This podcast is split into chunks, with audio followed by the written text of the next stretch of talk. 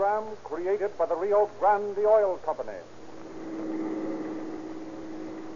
Calling all cars, attention all cars, the Los Angeles Sheriff's Office. Broadcast 86. The body of an unidentified woman found in a sack near San Fernando. That's all. Rose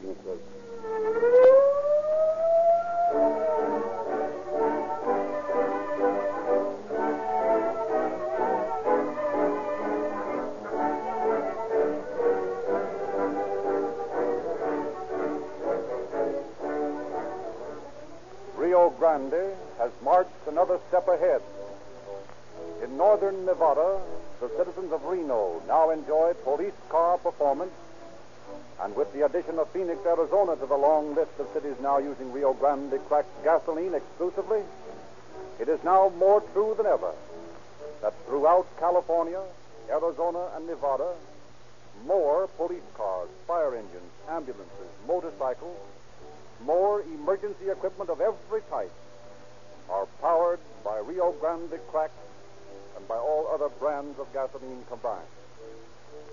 Why did Phoenix decide to change to Rio Grande cracked?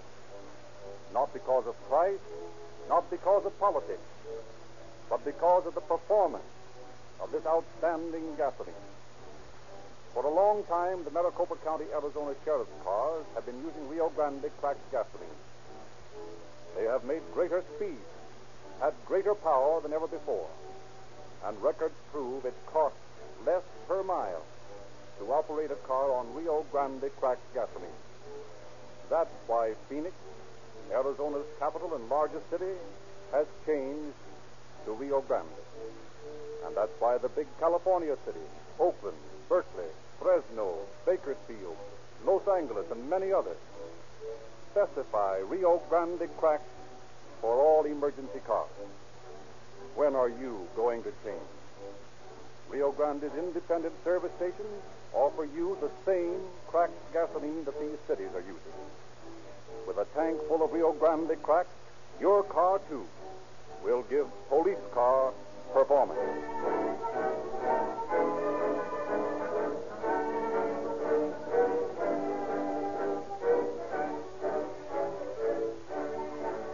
Tonight it is our privilege to welcome to Calling All Cars the famous sheriff of Los Angeles County, Gene Biscailuz, who will tell you how the deputies in his office proceed to solve crime.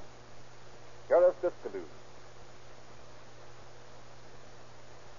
First, let me correct the common misunderstanding of what constitutes a detective. There's a lot of misinforming ballyhoo turned out regarding the romance of being a detective. In the 28 years I have spent in the sheriff's office, I have failed to find any of this romance. Sherlock Holmes was a very interesting figure with his fore and aft cap and his magnifying glass, and Philo Vance is undoubtedly thrilling to the lovers of detective fiction, with his suave sophistication and his cane and spat. But I have never run into either of them when there is any real police work to be done. We law enforcement officers are concerned with facts, not thrilling fiction. And for that reason, our lives and our activities, I am sorry to have to assure you, are not half as fascinating as you may think them. The case you are about to hear does not make a good detective story. In it, you will encounter no amazing scientific sleuthing. You will hear no Superman deduction, but you will see how we set about to solve a crime. We know that most criminals make stupid breaks and blunders. Our deputy sheriffs, by common sense and hard work, ferret out these inconsistencies. Not one of our men considers himself a genius, yet we have successfully solved 98% of our cases. The secret of being a detective is discovering the mistakes which every criminal is bound to make. Our story begins on Christmas Day, eight years ago. My chief criminal deputy, Captain William J. Bright, was just finishing his Christmas dinner. Uh, that, my dear, is the best Christmas dinner I have ever eaten. Thanks, Bill. From the looks of that turkey carcass, you seem to have enjoyed it. I did, but I'm not through yet. Now, if you'll just pass me another piece of that mince pie, I'll. Why, Bill, you'll burn. oh, there's the phone. I'll answer it. Here, you enjoy your pie. And if it's anybody from the sheriff's office, tell them I'm, well, tell them anything. I, I don't want to be bothered.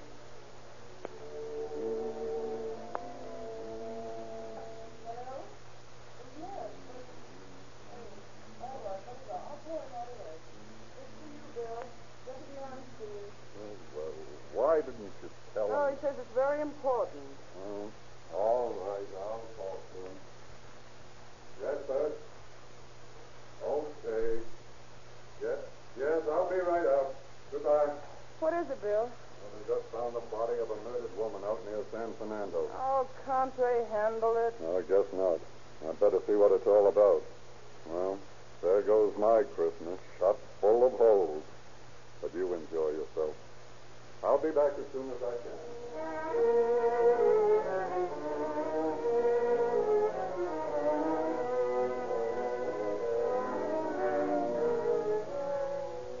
A very few minutes later, Captain Bright joins Captain Bean of the Los Angeles Police Department, Chief Wright of San Fernando, Deputy Amstein, and autopsy surgeon Webb in a mortuary in San Fernando. We've all been out to the scene of the crime, Captain Bright, but as the corpse was found in the county, we thought we'd better wait for you before we began an investigation. Quite right, Chief. Who found the body? Oh, a couple of Italians, Jack DePula and Danny Peller. They were walking through a field on the outskirts of town and they saw a bundle wrapped up in this canvas sack. They thought it was a bedroll, but as you can see, they were mistaken. Any evidence where the body was found? Uh, tire marks, but the rain has washed them so badly that they're worthless for identification.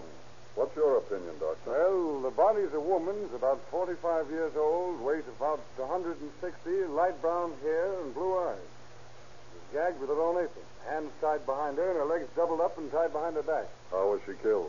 And she was clubbed over the nose, but she probably died from strangulation and exposure during the rainstorm last night. How long has she been dead? Well, I'd say between six and 12 hours. Any identifying marks on the clothing, Chief? No, none whatsoever. Here's something to identify her by. Look at this right hand. Hmm. Pretty badly mangled. Oh, like a claw. Apparently injured in an accident some time ago. Hmm. That ought to make the identification easy.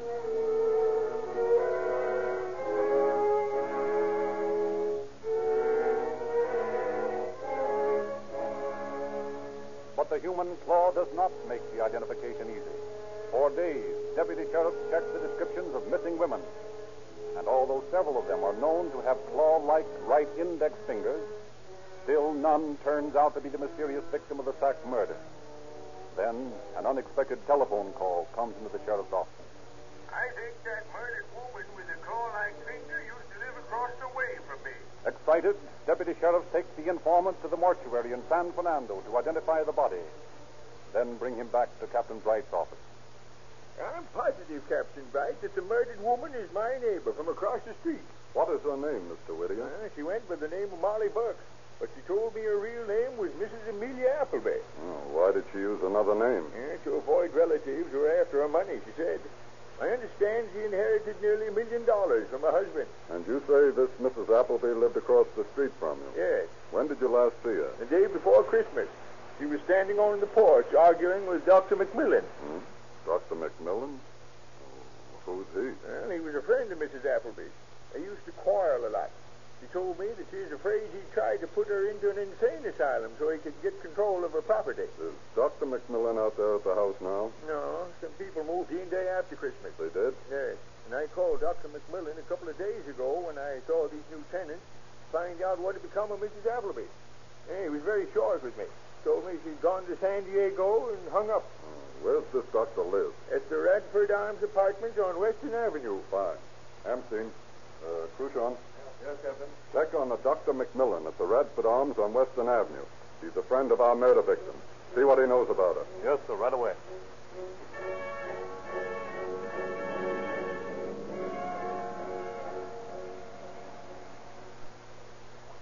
You the landlady? Yes?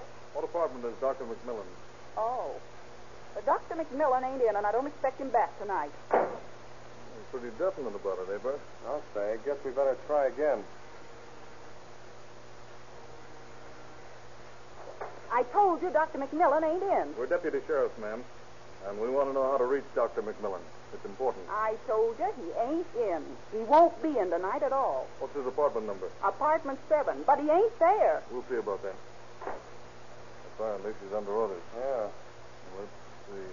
Apartment seven. Uh, it's just down the hall here. Yeah. There it is. There's somebody moving around in there. Uh, we'll know pretty quick. You Dr. McMillan? Yes. You're under arrest. What? I, I don't understand. Captain will tell you all about it down at headquarters. He wants to ask you some questions. What's the idea of all the papers spread on the floor, Doctor? Figuring on leaving town? No, I, I was just looking through some things of mine. Hmm, Some things of yours. Most of these papers seem to bear Mrs. Appleby's name. Well, yes, some of them are Mrs. Appleby's. I'm handling her affairs. I'm her manager. Where is she now? Who, uh, Mrs. Appleby? Yes. Why, uh, she's gone to San Diego. Look at this, Tucson. Black glove, right-handed. Whose glove is this, Doctor? Uh, why, uh, I guess it's mine. Yeah? Try it on. Very well.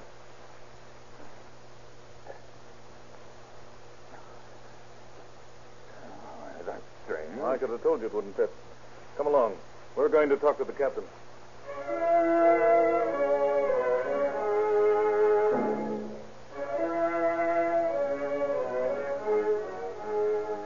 Without telling Dr. McMillan the reason for his arrest, Captain Bright questioned him for hours, during which he discovered that the doctor had met Mrs. Appleby at church, and that after they became fast friends, she employed him to handle her affairs.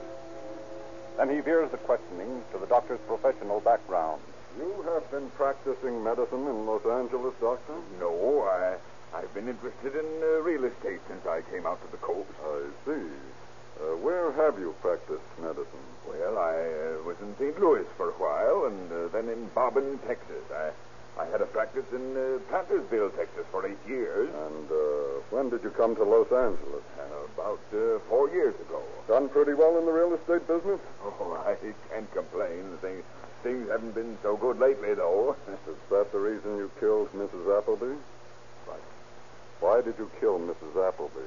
I didn't kill her. She's not dead. Here's a picture of her body wrapped in a canvas sack as she was found in a wet field near San Fernando. You left her like this. No, no, you, you must be mistaken, Captain. I, I, I can't believe that Mrs. Appleby is dead. I, I, I saw her only a few days before Christmas. She told me she was going to San Diego and uh, asked me to be sure to rent her house for her. Oh, no, Captain. Mrs. Appleby isn't dead. She's, uh, she's in San Diego. Well, perhaps you're right. We can make mistakes like other human beings.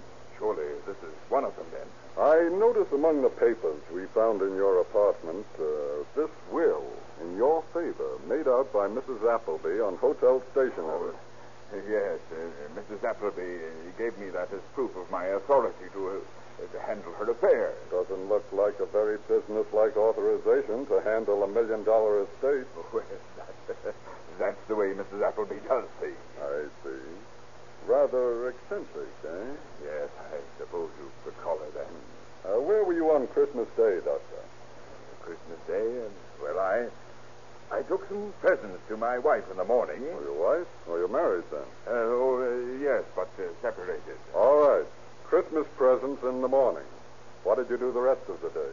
Well, I uh, I went to hear Bob Shuler preach in the evening. and The rest of the day I spent in my apartment. Well, well, well. I'm sorry I missed old Bob on Christmas myself. what did he preach about? Uh, talked about the uh, uh, firemen's football team and uh, Mayor Cryer. Did he read from notes as usual? No, he uh, spoke uh, extemporaneously. That's interesting, isn't it, Cruchon? Old Bob Shuler talking about the firemen's football team on Christmas Day. yeah, I got a kick out of that. I say, Captain, if you don't want me in here, I'll get out, uh, get at the rest of that evidence on the Kokumoto case. All right, Cruchon. How's the quizzing going? Bill just trapped the doctor on the subject of Bob Shuler's sermon on Christmas. He gave me the office to check it. Hello? Reverend Shuler, Speaking.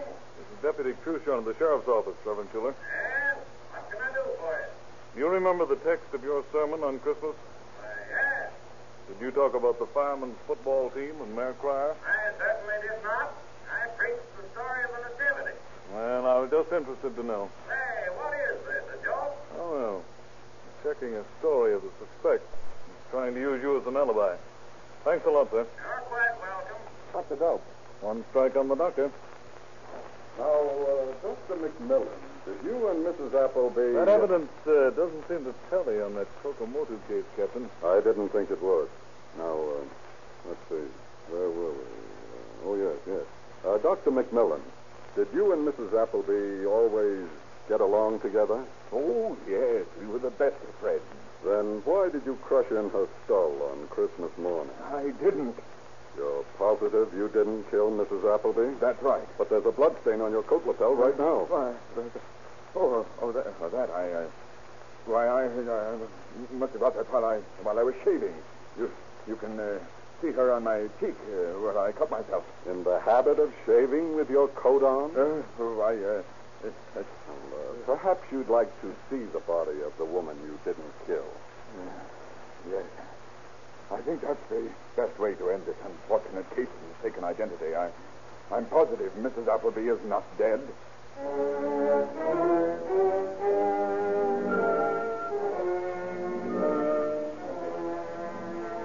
the mortuary in San Fernando, Captain Bright escorts his prisoner, there to inspect the body of the murder victim. Well, Doctor, is this Mrs. Appleby? Hmm. It looks something like her. You recognize this human claw, don't you? No, I never saw that finger before. However, I am convinced that this is Mrs. Appleby. And I'm convinced that you killed her. There, my dear Captain, you are in error.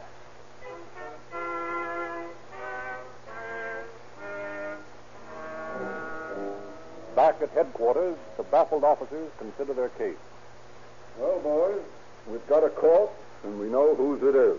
And we've got a reasonable suspicion of the identity of the murderer. But our evidence against the doctor is all circumstantial. Quite right. And insufficient to convict him. Or for that matter, even to obtain an indictment. What gets me is the fellow's calmness. He's too calm. An innocent person would be more flustered than he is. I wouldn't be surprised if he had a previous criminal record. Cruchon, Yes, Captain. send his prince and mug to Washington for a check, will you? Yes, sir. I'll take care of it. Now, um, let's go over this evidence again. First, here's the fact. We found canvas and a rope like that in the garage of Mrs. Appleby's house. which doesn't lead us anywhere, excepting to indicate that she was murdered in her own home. But have you noticed the knots with which the sack is tied? What about them? They're all the same, and I observed that the knots used to truss up the body were the same as these used on the sack. Any of you boys recognize this type of knot? Maybe the murderer was a sailor. Well, Beverly was. These not for the kind doctors use to tie sutures on wounds. I know. I went to medical school for a couple of terms. A physician's knot, eh? Which brings us back to Dr. McMillan. Right, which is again purely circumstantial evidence. Um, what's the next exhibit? This pair of black gloves was on the left-hand one in Mrs. Appleby's home. The right-hand one in the doctor's apartment. Hey, that reminds me of an interesting fact. What's that? Have you noticed that none of the friends and neighbors of Mrs. Appleby, even including the doctor, had ever observed that claw finger on her right hand? That's right. And that's the one point on which we'd hoped to get an identification. My guess would be that she wore gloves and always kept the deformity hidden. So? Suppose uh, that there was um, a struggle. Mrs. Appleby ripped off her glove to, to fight the doctor off, to, uh, well, to scratch him. He's got scratches on his face, if you remember, but he never got them shaving. And as I pointed out to him, it isn't customary to shave with your coat on. But a scratched face would bleed onto the lapels of his coat. Right. So after the struggle, which resulted in Mrs. Appleby's murder, Dr. McMillan, looking around the room for damaging evidence, saw the glove, stuffed it into his pocket, took it to his apartment. All very well, but still circumstantial. We, we need more than that. Uh, Cruchon. Yes, sir? You get those inquiries off regarding Dr. McMillan's record, if any. And in the meantime, the rest of you boys get busy rounding up friends of the doctor and of Mrs. Appleby and see what they have to say.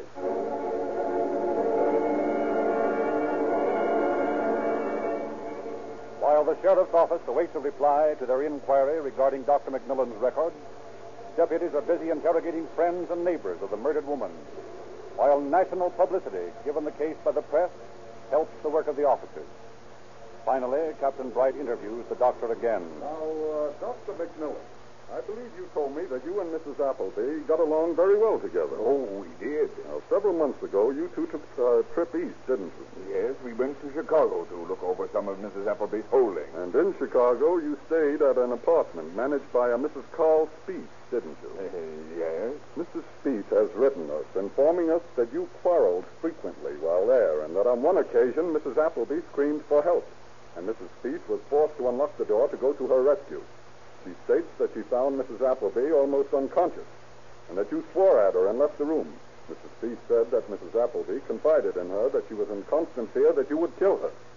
What have you to say to this? Uh, Mrs. Speed was jealous. I think she had a crush on me. What she says is not true. It's spite work. Perhaps. Uh, tell me, Doctor, have you ever been arrested? No. No? Recognize these papers? No.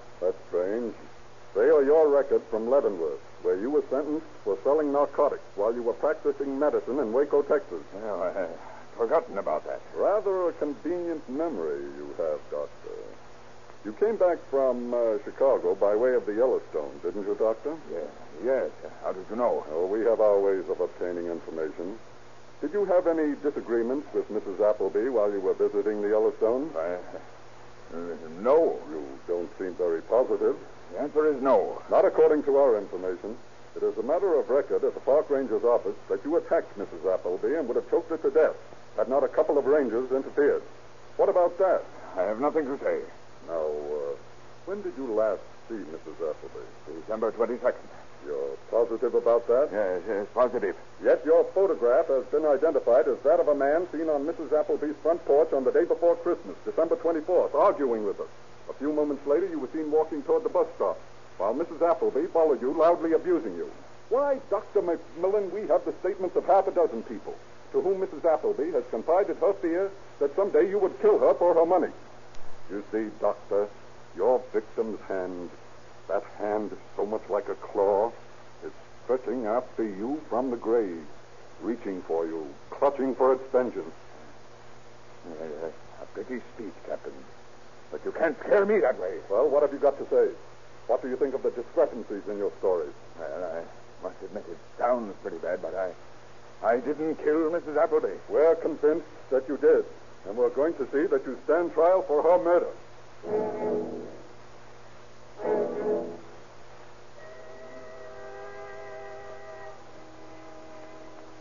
The evidence procured by Captain Bright and his men is sufficient to obtain an indictment from the grand jury charging Dr. McMillan with murder.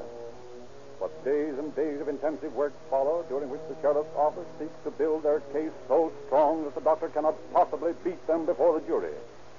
On February 14, 1928, Dr. McMillan goes on trial before Judge Edmonds in Superior Court. Point by point, the prosecution breaks down the doctor's story. You have testified, Dr. McMillan, that you have but one bank account in your name. Is that correct? It is. And perhaps you can explain to the court the existence of these four passbooks from four different banks in which you have deposited and from which you have withdrawn large sums.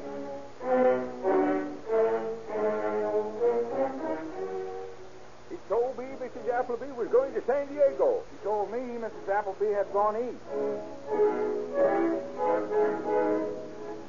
Mrs. Appleby and I never had a serious quarrel. I had to drag Dr. McMillan away from Mrs. Appleby when he was choking her to death in Yellowstone last summer. She told me that they quarreled constantly and that she feared Dr. McMillan would kill her someday. I attended the Trinity Methodist Church Christmas night, and the Reverend Shuler did not speak from notes. I spoke from notes Christmas evening as I do at every service. I'm a member of Trinity, and I know Dr. McMillan, but I'm positive he was not in church Christmas night. I knew nothing of Mrs. Appleby's death until Captain Bright informed me that she had been murdered. And how does it happen that arresting officers found in your pocket a newspaper clipping telling of the finding of her body? Mrs. Appleby's alleged will, which grants Dr. McMillan power of attorney, is, in my opinion, a forgery and written in Dr. McMillan's own handwriting. The last time I saw Mrs. Appleby was on December 22nd when she left for San Diego. I saw them quarreling on the day before Christmas. Yes, and I did too. And so did I. I was merely her business manager. Yet these photostats and hotel registers prove that you posed as man and wife on your trip to Chicago. No, I, I'm not a registered physician. Yet you posed as one and practiced medicine in several towns in Texas. I did not kill Mrs. Appleby. That remains for the jury to decide. Ladies and gentlemen of the jury, we have proven beyond doubt shadow that Dr. McMillan has studiously engineered a careful plot to gain control of the poor victim's estate. An estate worth nearly a million dollars. A prize well worth any cost to an unscrupulous blackguard, such as the defendant has shown himself to be. Terrorizing this poor woman, he slowly gained control of all of her affairs. And then, having no further use for his victim, he brutally murdered her, wrapped her body in a canvas sack, and tied the package with a damning trademark, a knot with which only physicians are acquainted. We have, ladies and gentlemen of the jury, provided you with a fact. You have the body. You have the motive, and we have shown you the killer. It is for you to decide the degree of his guilt. For in the minds of all of you, there can be no question of innocence. This man has broken the ancient law. Thou shalt not kill. I invoke another ancient law. An eye for an eye, a tooth for a tooth. Ladies and gentlemen of the jury, I ask that you find the defendant guilty and recommend for him the penalty of death.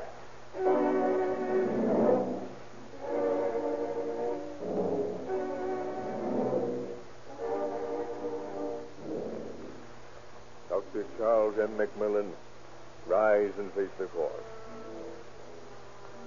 Before I pass judgment on you, have you anything to say? I, I am not guilty. In the opinion of the jury, you have been found so. And in reviewing the evidence and the discrepancies in your defense, I concur with the opinion of the jury. There is no question in my mind but that the verdict of first degree murder is a fair one. Therefore, I sentence you to be confined in San Quentin Penitentiary for the rest of your natural life. And furthermore, I recommend that no parole shall ever be granted you.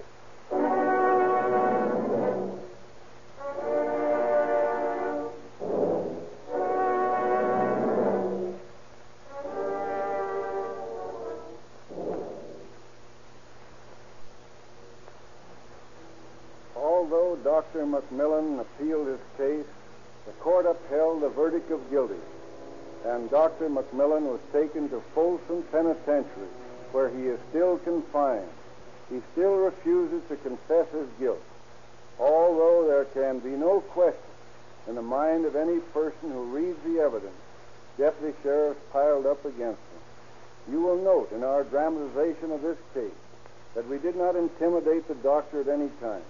We did not use any third degree methods or any rough stuff. We do not believe in hard boiled tactics in the sheriff's office. It is not our business to convict criminals, and we never find it necessary to resort to brutality. We proceed in a businesslike way to gather evidence for use in the court. We are just as eager to get evidence which will free a suspect as to convict him if he is innocent.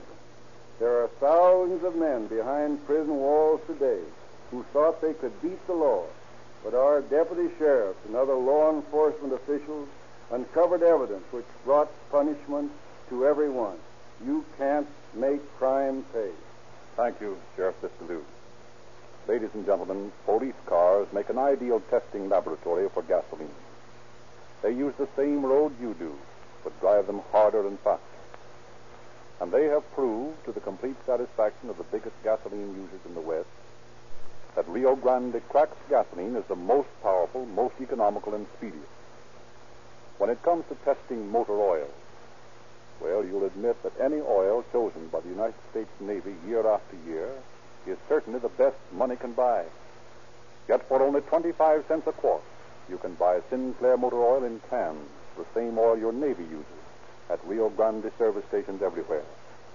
So, you see, your neighborhood independent dealer offers you the best values of all Rio Grande cracked gasoline and Sinclair motor oil. Each proved best by the hardest possible test.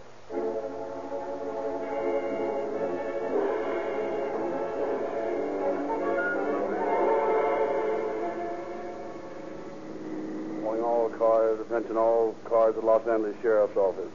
Cancellation of broadcast 86 regarding an unidentified murder victim. The body has been identified and murder is now in custody. That's all. Roll the This is your narrator, Frederick Lindsley, bidding you good night for the Rio Grande Oil Company.